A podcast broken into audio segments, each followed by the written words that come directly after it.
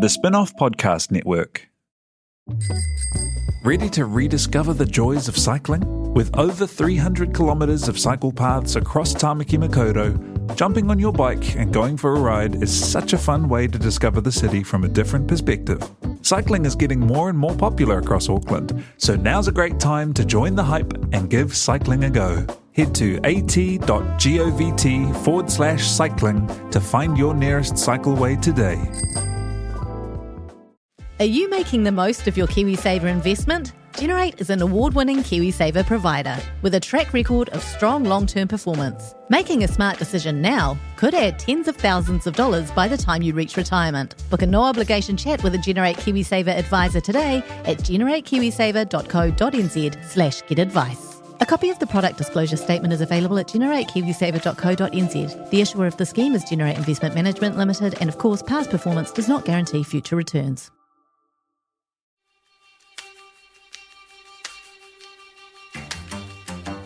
From the spin off and the New Zealand Life, I'm Toby Manhire, and this is W Town. A little over a week ago, I received an email with the subject line Ben Thomas is stuck in W Town. I was intrigued. He seemed strange, brilliant, and angry. Angry mostly at W Town, that's Wellington, the backwater capital of New Zealand. This is the story of Ben T, the story of Double Town, the story of a podcast delayed interminably while Ben was stuck in fucking Wellington.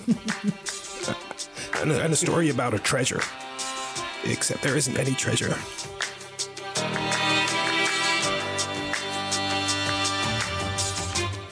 That's just to keep you listening. I'm very sorry. um, this has gone by lunchtime. The spin off's um, leading political podcast. I'm Toby Manhire. This is Ben Thomas, who uh, was in Wellington for a very, very, very long time. I have an email chain of several thousand, increasingly desperate cries for help. Um, how long were you there, Ben? I, I don't even remember a time before I was in Wellington. I um earlier this week I sort of woke up at a strange desk. I had a long beard and I had been communications manager of the Families Commission for a decade. it was I just I just want to say it's all behind us now. Let's we can we can do a podcast. Um, how have you been coping without the company of Ben Annabelle? I've missed him. Yeah. Yeah, but I've heard him several times on several different stations and programs. Has he been doing that again? He's been doing that again. That's why I Promiscuous sent that bastard. email earlier in the week, if you recall. What was that? One about requiring a certain type of test. I I bumped into Annabelle backstage at her own show, her her whole show that she has. Mm. The Hui mm-hmm. TV3. Mm-hmm. What were you doing there? Uh, I was on the Nation. Seeing which Lisa Owen gets The filmed Nation. beforehand. Oh, yeah. Yeah. Oh, yeah. And what? Carry on. Oh no! Well, That's I- the end of his That's story. Yeah, yeah. I was, I was just telling you about a celebrity spotting It- when I saw Annabelle Lee. But I don't care anymore because I've been thinking, I've been seeing um, Duncan Garner and Mark Richardson. Have you? I have. You've been going on At the, the same AM time. show, the AM show. I have. The I Am show, the Yeah. Colin McCahon tribute show. It's very existentialist. Stands for Annabelle May. Ah, They named the whole show after me. uh, that, that's that's Annabelle Lee. Um, uh, ben Thomas. I think we've been through this already. Um, we're sitting here as uh, Cyclone Cook rips through the country, colonising again. Cook. Um, and uh, we haven't been here for ages, and we apologise for that. But um, we've got a lot to talk about. We could be here for several hours. It um, it um, it behoves me to say this podcast and the politics section of the spin-off as a whole is made possible thanks to Life Direct. So um, we urge you to head immediately to any politics section on the spin-off. Click through to Life Direct, where you can, at the stroke of a button, compare quotes from all the life insurance options available in New Zealand and get some life insurance. Um, I love life insurance. that's great. Thank you, Annabelle, for, for that. I love it, honestly. You can never have enough. Um, uh, ben, have you got any views on life insurance uh, that you can get via Life Direct? Are we talking about the Hagaman trial a bit later in the pod? Oh, rough. Should we edit that out? Okay, yeah, we- we might. No, let's let's move swiftly on to this week in um, W Town, Wellington. Uh, a, a time capsule was opened. It was from like a couple of decades back, and it basically had a newspaper and some crisps in it or something. It was very very boring. Is that right, Ben? Yeah, that's right. No sort of bejeweled busts of Seddon or kind of secret maps of the catacombs under the Parliament. Disappointing. Very disappointing. If we were to bury a political uh, time capsule now, however, would it be fair to say? I don't know if you've got any other thoughts. I think pi- pineapple top, pineapple and spaghetti top pizza, um, north and south cover featuring glamorous green would-be MPs and Gareth Morgan's angry tweets. Yeah, we'd, we'd, we'd get him to read them out and put them on like one of those gold records that they send up into space. Can you arrange that? um, uh, let's focus on the pizza, Annabelle. Did you? How did you? The pizza wars, um, seemingly in response to. It was a Women's Weekly article in which Andrew Little and Jacinda, in a very natural and purplish prose fashion, exchanged banter about whether or not pineapple belonged on pizza. Andrew Little responded like a social media wizard with a post on the Facebook showing him putting a pizza into the oven with pineapple and tinned spaghetti on the top. Delicious, I thought. Is this is this is the election now over? Has he won? I think so. Um, Ben, Yeah, I mean, this is a real fault line in New Zealand politics. On the one hand, you have the, the tiny niche kind of Twitterati political class um, who don't remember a time before Roger Douglas opened up the New Zealand economy, um, who who eschew the idea of pine- pineapple on pizza. And Bill English, a man who has once said, New Zealand New Zealand still exists. Uh, you just have to go outside Auckland to find it. Remembers that you know an essential ingredient of pizza is um, is spaghetti on the base, and if you look at the, the the global political scene, you know Trump, Brexit, there really is this kind of urge to nostalgia, this kind of urge to the safety of the past, and to be honest, I think I feel more comfortable that Bill English expresses that with kind of antediluvian seventies New Zealand cuisine rather than you know bombing Syria. well, this, we still left the door open to that. I don't think I don't think by definition the pineapple and the spaghetti cancels out bombing. I hear at his meetings he has like um, Certainly gets it off the like headlines. an orange with like toothpicks in it with like ham and pineapple for people to snack on. Really, I've heard that he does dunk cookies. He does dunk cookies during during meetings. He's a cookie dunker. Really? I have that on high authority. He's also a meat pie lover. He's a Yeah. He's a He's everyman. He's a he's a he's a cuisine kind of guy. Kiwi cuisine. He Uh, could have his own cooking show if um, the whole politics thing doesn't work out for him. he went too far, didn't he? When he he just he just he everything was going fine, and then they he did a post of him and Nadia Lim, and she was showing him how to make a fancy pizza, and he was kind of oh, oh now I've had a few lessons, and it was it was just it was perfect before. It's yeah. I, I noted that uh, Fairfax. The the headline on stuff was you know Pizzagate post, Mm. which I think is a little unfair. You know, Pizzagate, of course, being the, the made up pedophile ring conspiracy in the mm. United States that came mm. from the uh, Democratic Party email hacks. I think you know Bill, Bill's a Catholic. You know, there's already a sort of air of unfounded suspicion around his people, and it seems like a, a kind of bridge too far. You know, I think to say about a that it fundamentally sort of decent epitomised dad jokes, didn't it? Because like the first one was a dad joke, but you know sometimes when your dad does a joke and it is actually funny, and then they try to go for a little bit more, Hmm. and you're like, no. Well, he can be credited, can't he, with You've lost faced it. with the dilemma of pineapple or not pineapple. He could have decided to uh, postpone the decision until 2036, 2038, 2040, but he he he confronted it head on, showed that he is a man of immediacy, and he's willing to confront the, the, the difficult issues. Can I just say that if it was the Greens pizza, it would have been like organic baba ganoush with um, Hmm. goat cheese. Um, I had a conversation with someone about this, and they said it would be a cauliflower base. Oh, it would be a cauliflower Have you come base. across this? Yes, I've seen this. Someone this. was telling me it was I've really seen yummy. this on the Facebook. I find this highly unlikely. you blend it till it's all powdery, and then you pat it into a thing. And I'm, I'm really glad that the Greens modernisation and 21st century revamp is coming along well. There were no pizzas, that's true, on their cover of North and South. Have you seen that cover and about? I have not. I have not. I'm sorry. No. Um, ben, have you seen that cover?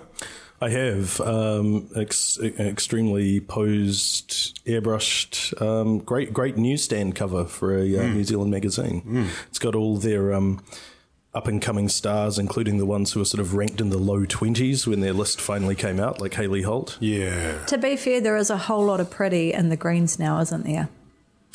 I'd love to see your rankings on that front. I can do that. Could you? Yeah. Um, this is the kind of hard hitting content you're going to get from the spin off all the way through to September the 23rd. Mm-hmm.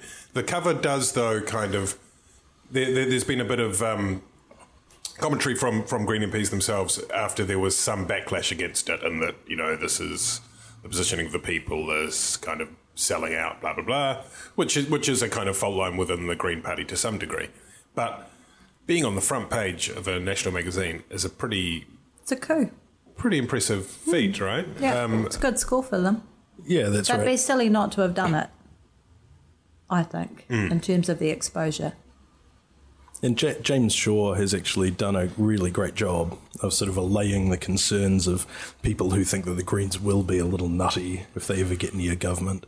Um, Shaw gets a really good reception from business audiences and, you know, all of those kind of old Rotarian clubs that, you mm. know, that kind of constitute most of the election circuit.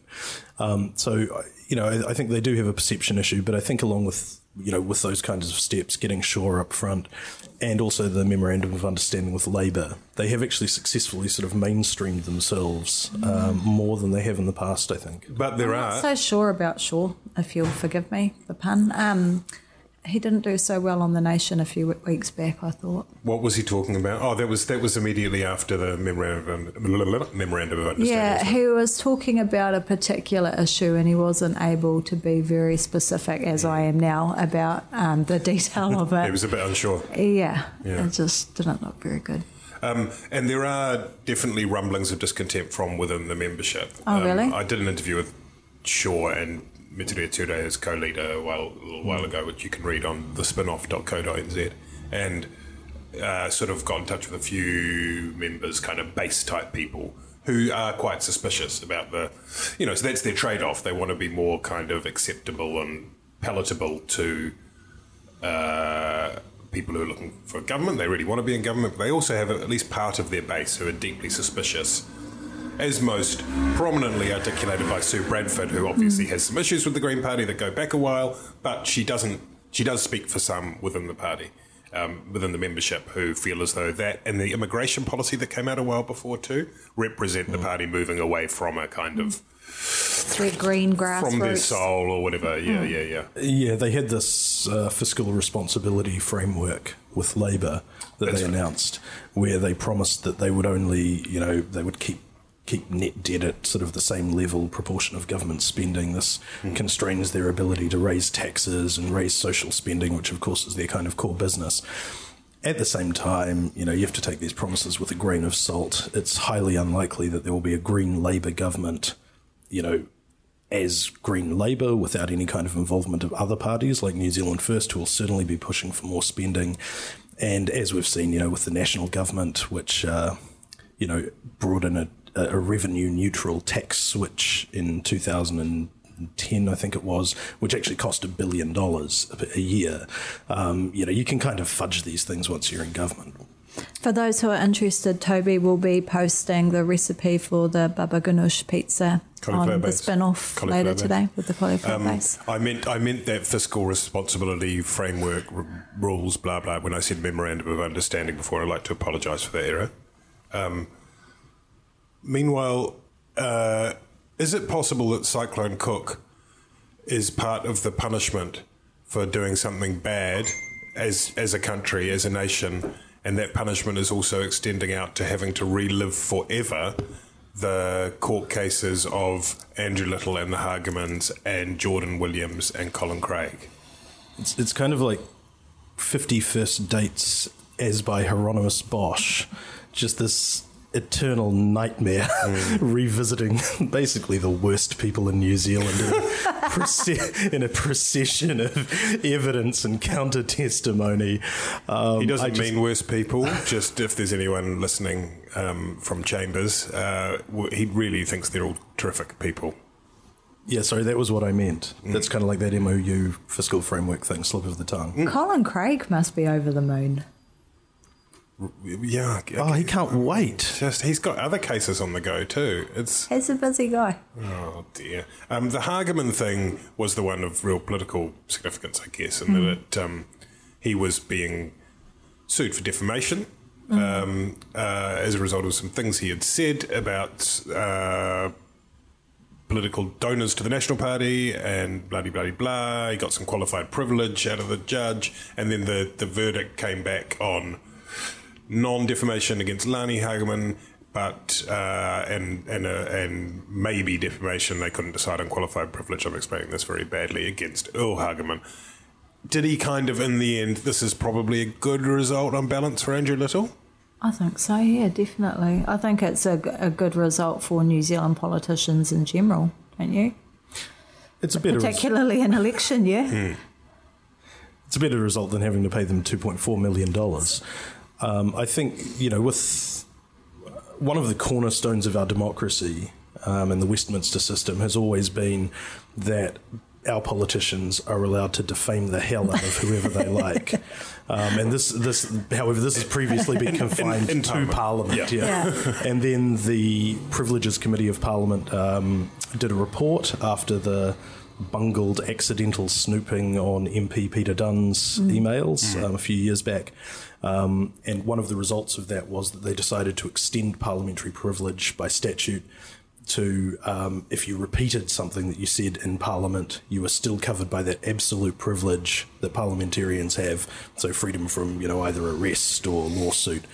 Um, and you know because we used to have this farcical situation where you know people would get up and you know defame that you know defame like crazy in the house and then they'd be asked about it by reporters on the forecourt and they just sort of you know kind of nod and shift nervously. Um, and and this extends it even further which says that there's a qualified privilege available to the leader of the opposition in particular to um, you know raise issues fearlessly with the government you know and not have to have you know, undue regard, um, you know, for being sued, um, that kind of thing. So I, th- I think that is probably a good development, um, especially good news for Winston Peters, should he become leader of the opposition anytime soon.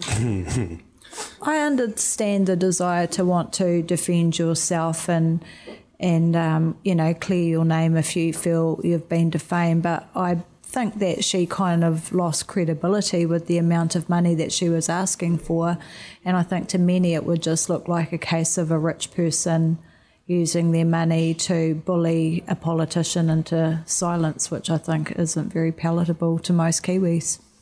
Meanwhile, for Labour, Andrew Little emerges from that.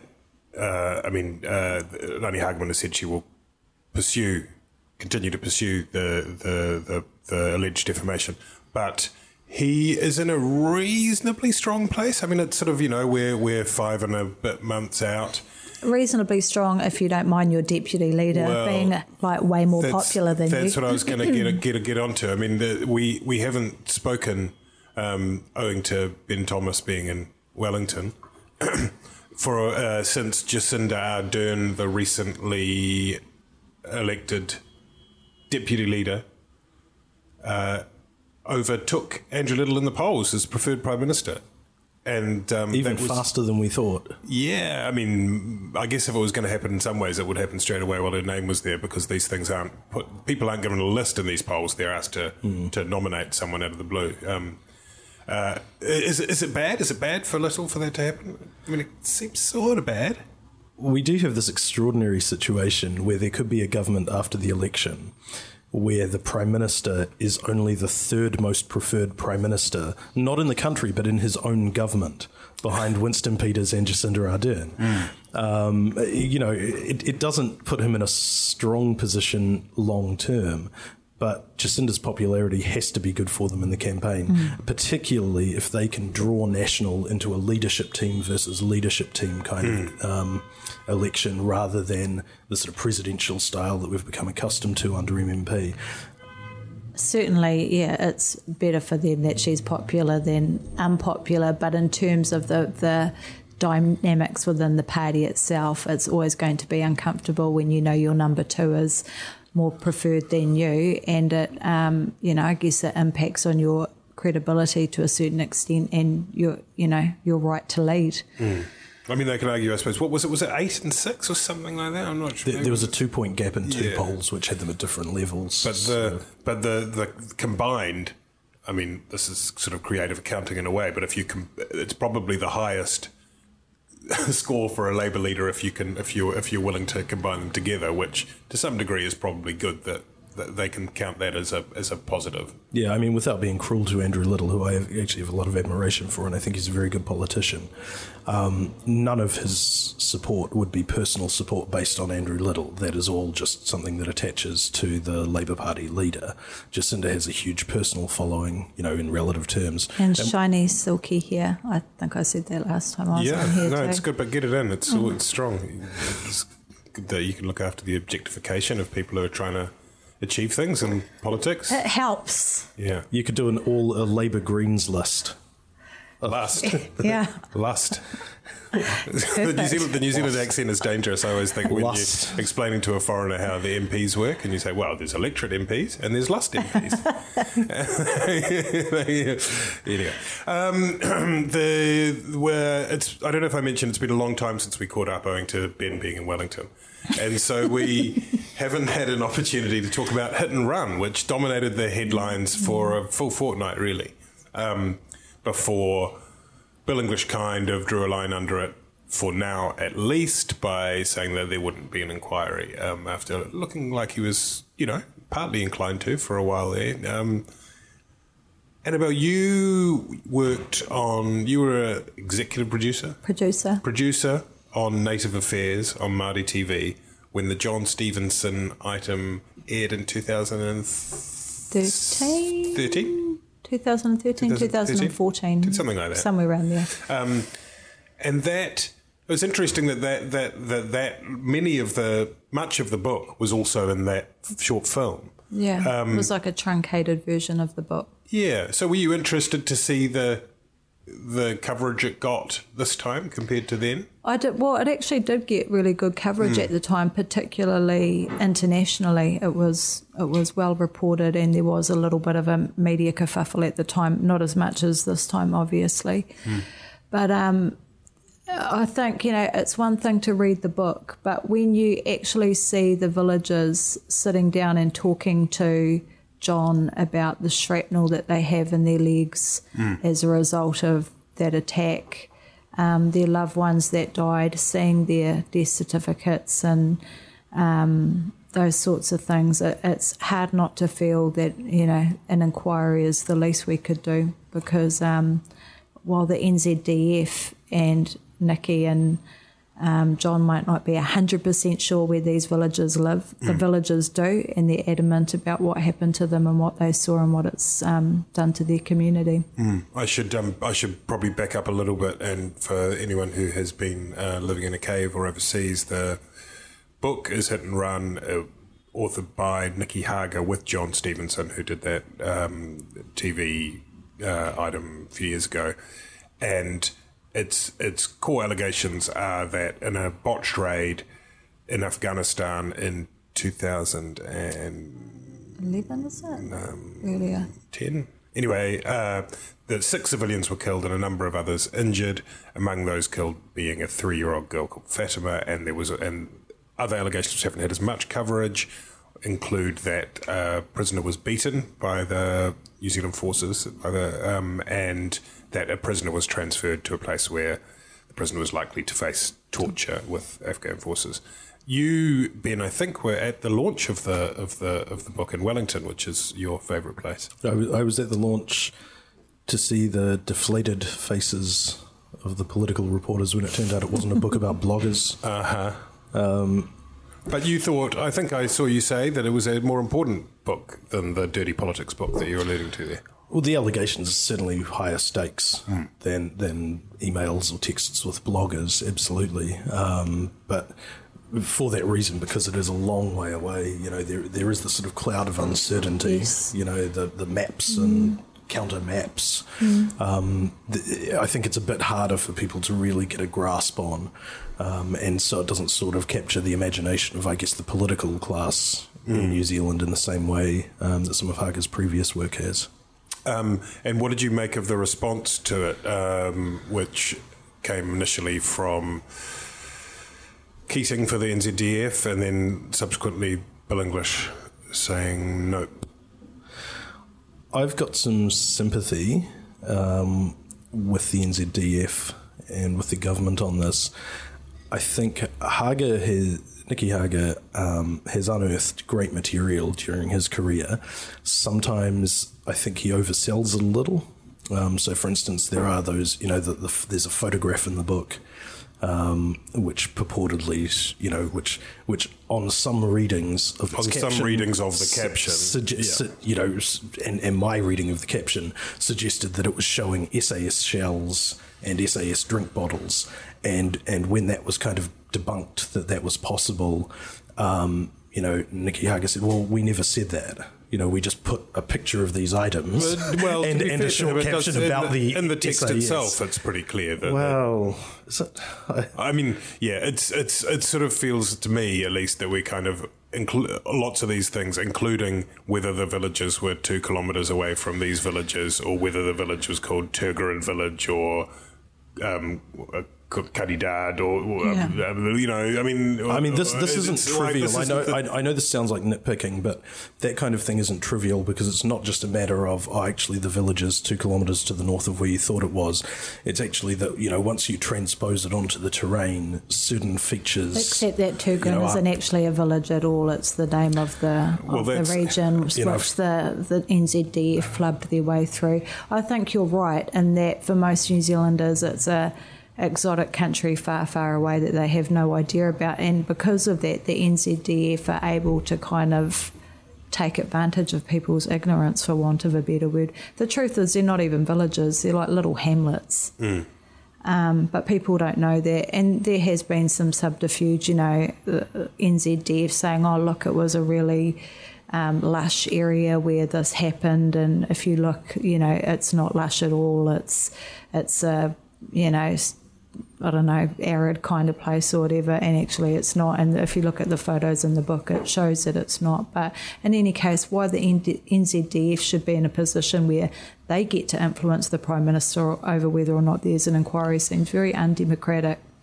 I, I thought it was extraordinary when Bill English um, said that he had taken independent advice from the head of the NZDF. I mean, you know, even if that, that, that is a proper process to go through when these kinds of allegations come to light, but you know, it's not really enough to give the public surety. I'm I'm pretty skeptical about the claims, but I think that you know, I think the public would benefit from an inquiry into it.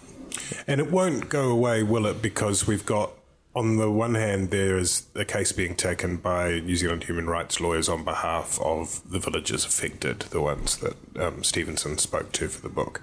Um, so that's not going to go away. Mm. But also, you would expect, wouldn't you? And I have no no uh, no sort of intel on this, but you would expect that it, that many of those sources, having seen the response from the NZDF, um, on which basis Bill English ruled out an inquiry, would be at least considering, um, if not putting their name to it, um, fleshing out mm-hmm. some of their information. You know, I have been lucky in my career to be mentored by some particularly great men like uh, the late great Kingi Ihaka, Kingi Taurua. They were men who served in SAS and they were men of great mana and integrity and manaakitanga.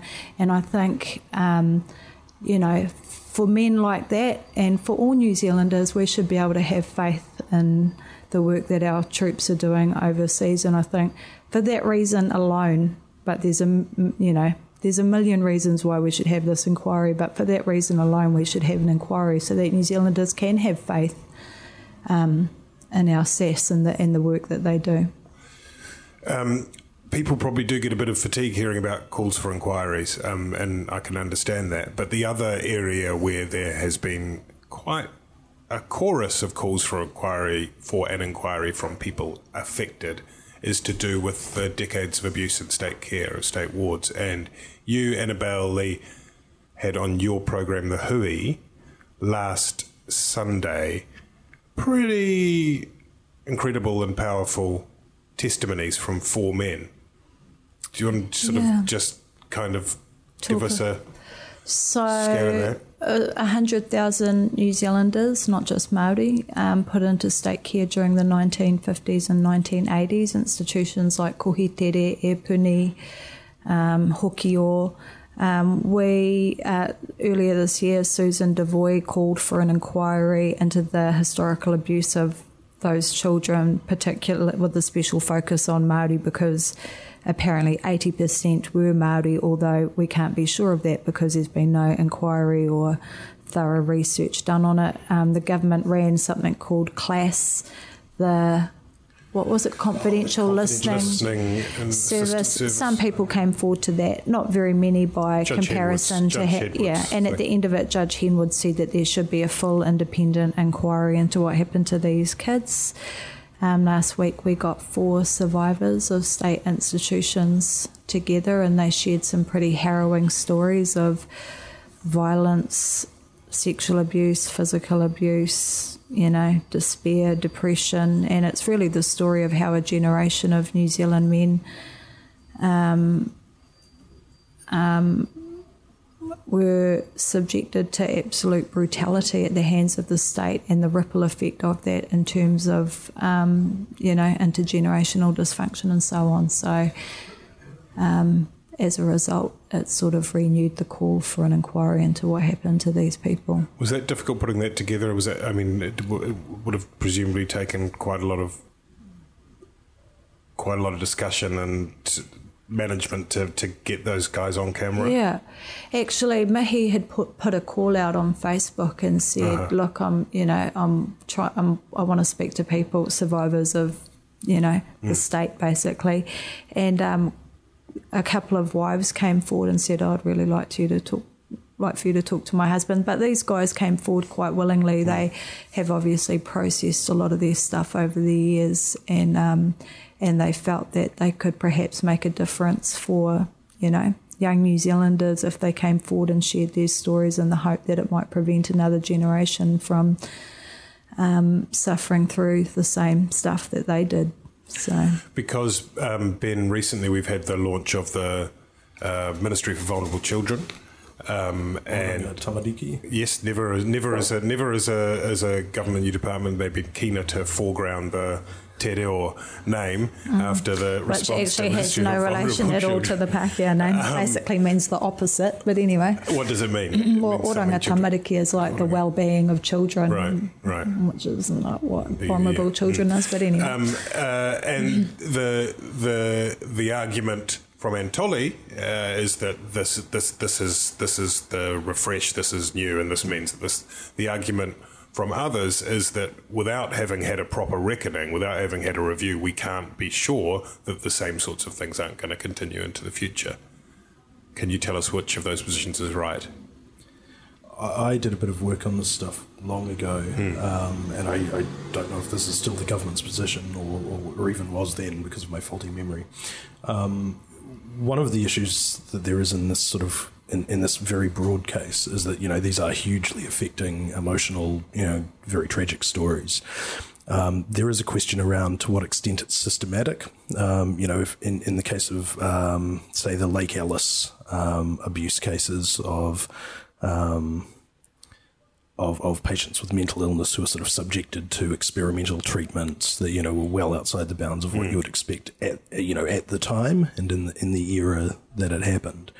Um, this this covers you know so- a, a very broad swathe of people in a lot of different institutions with a lot of different circumstances. So whether it's actually amenable to a sort of structural review in that way, um, you know, particularly since now we don't really have those those those same institutions in terms of the sort of you know the state providers of care. Um, yeah, I, I, I- think it's, it's it's not quite straightforward.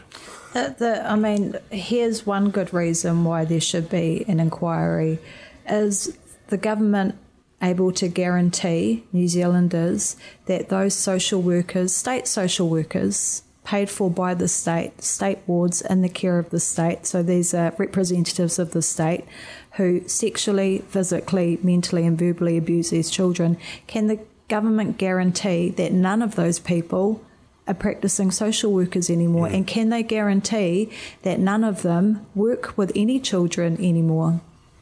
That's one good reason to have an inquiry. One of the things that I mean, the the, the listening service that Carolyn Henwood ran wasn't inquiry. It was intended to offer, and it was an, sounds sounds like an incredible thing. It was a very kind of powerful and emotional raw report that Carolyn Henwood wrote. But um, in that, one of her recommendations, although I mean she might have been slightly overreaching in the recommendations, was that there should be a police complaints authority style body whereby people can make receive an independent assessment of complaints about what happened to them in state care. And it seems as though, and that was that was ignored, as far as I can tell. That was not, and you kind of that seems like a pretty straightforwardly useful and important thing. Yeah, I think when you're looking at you know particular social workers, say if they're still working.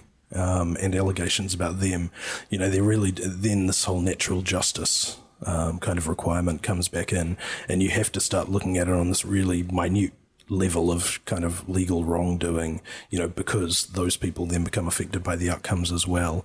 And uh, whether a commission of inquiry is sort of the right level of detail to be looking at, you know, individual people sort of across all of New Zealand, yeah, I, I think there's questions. Um, Thanks, Ben, for that, but we're agreed there should be an inquiry. Sorry, um, uh, to uh, talk about something more fun, let's let's let's talk before we um, send Ben back to Wellington, um, where he's been for some time holding up this podcast. Let's talk about the Māori seats, which are the kind of um, everyone's let loose Game of Thrones analogies and everything else, and it is the most interesting battlefield now in the lead up to September 23 election day. We've got, apart from anything else, we've got this um, Māori Party mana deal uh, whereby Hone Harawira gets to stand unopposed in Te Tukaro and then doesn't stand anyone in the other seats against the, the Māori Party. Um, but that's already being tested. There's already some serious tension there with um, Hone saying that the RMA. that Ture Whenua Māori. The Māori yep. land reform bills. Māori land reform stuff. Poisonous that, that, cancer, I think he called it. Poisonous cancer, which is really. Is that tautologist? I don't know. I guess uh, we shouldn't get bogged down in that. But um, Marama Fox appeared on The Nation, I think it was, giving a very, ah, oh, come round, have a cup of tea, it'll mm. be fine response, which she's very good at doing, but she you kind of, can the deal hold? Well, we had um, both Marama and Hone on our show the week before, and both of them were at pains to say that. Um, that their deal is strictly in the electorates and that mm. they still have the right to take potshot at, at mm. each other's policy. So, um, obviously it's never good when you know your political ally is publicly um, describing your policies as a poisonous cancer, but you know it seems like they have come to an agreement, and, and it's in their interest, and it's and it's in their interest. And the truth is that it only has to hold until the election. It's not like they have to work together afterwards. Mm. So. I, I think it'll probably be okay. I think they'll make it to the finish line. If Bruised you, and battered, probably, but you know, still in one piece. Yeah, if you look at uh, the Māori seats in the last election, it was it was vote splitting between Mana and Māori that actually returned a lot of seats to Labour. So Tamaki Makaurau, if you uh, merge the Mana and Māori votes back together, they beat Labour in Te Tai. Uh, to be, it's not a good example though because because Peeni Henare was like literally announced at the last minute. So I think had he had longer to campaign, he might have got a better result. But because the Labor Party bollocked that up so magnificently, you know, he kind of got a bit of a hospital pass. So I'm not sure if uh, you're right, but I'm just not sure if you can count Tamaki in the mix for that one.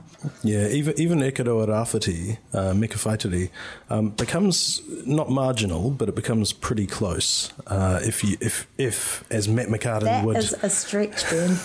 That is a big stretch. Even if even if you were to presume that all of the Hamuini quarters votes went to Marama, Meka still would have got in by a good shot. It, it's not a huge margin. I think it's about a thousand, isn't it? That's good in Maori And- seats.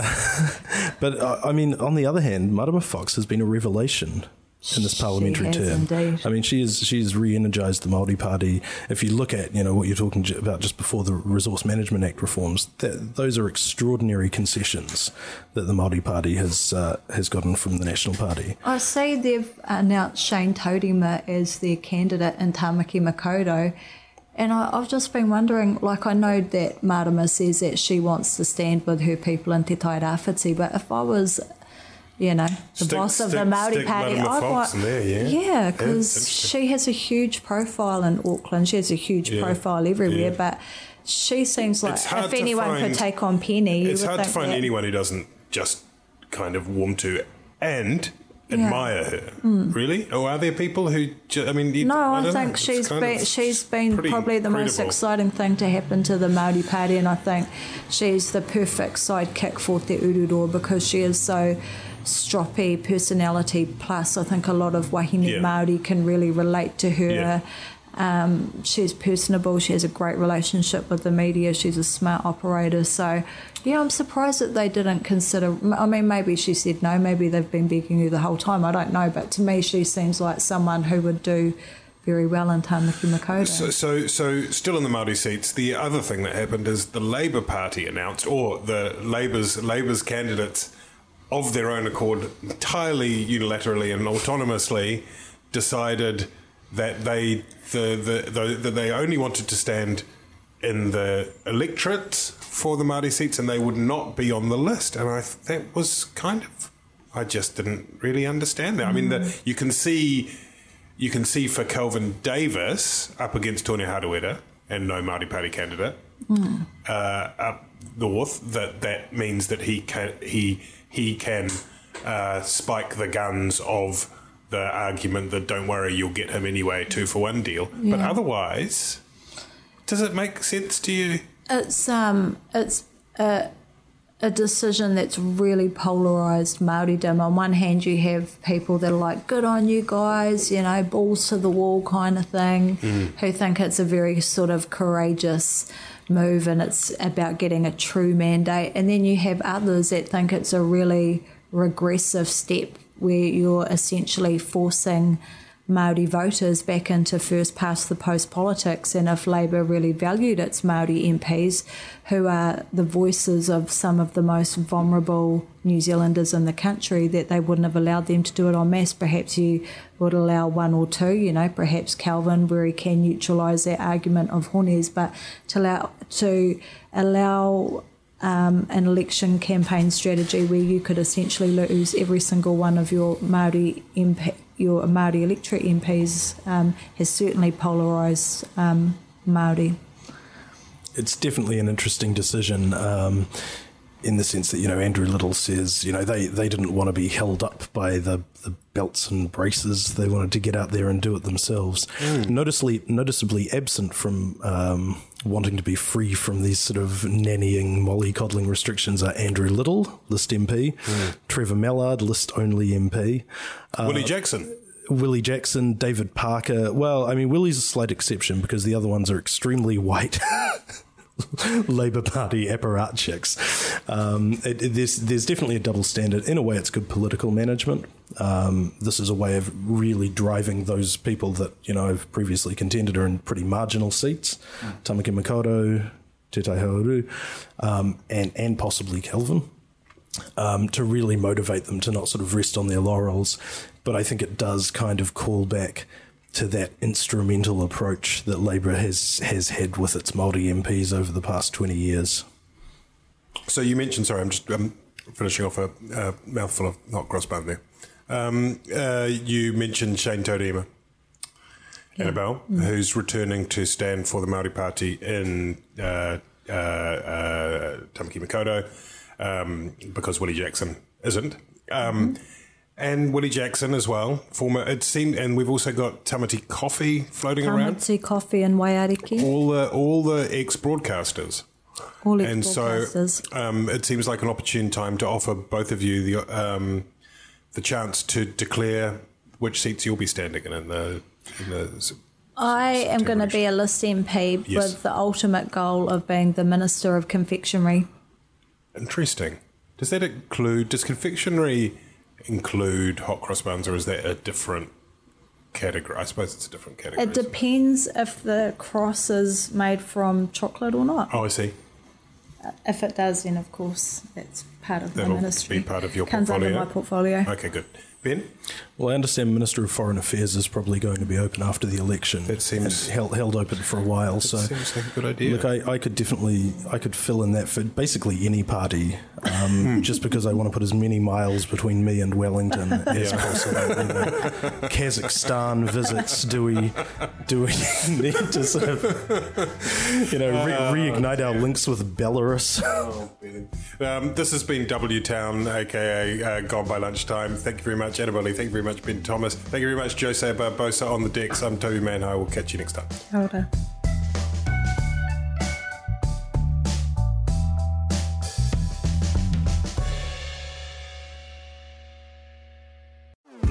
Talo for Lover. I'm Madeline Chapman, editor at The Spinoff. If you have the means, consider supporting our high quality journalism by becoming a Spinoff member. Sign up now at thespinoff.co.nz slash donate. Kia ora e te iwi, Te Aihe Butler here, podcast manager at The Spinoff. If you enjoy listening to our podcasts, consider supporting our mahi by signing up to become a spin-off member at thespinoff.co.nz slash donate. The Spinoff Podcast Network.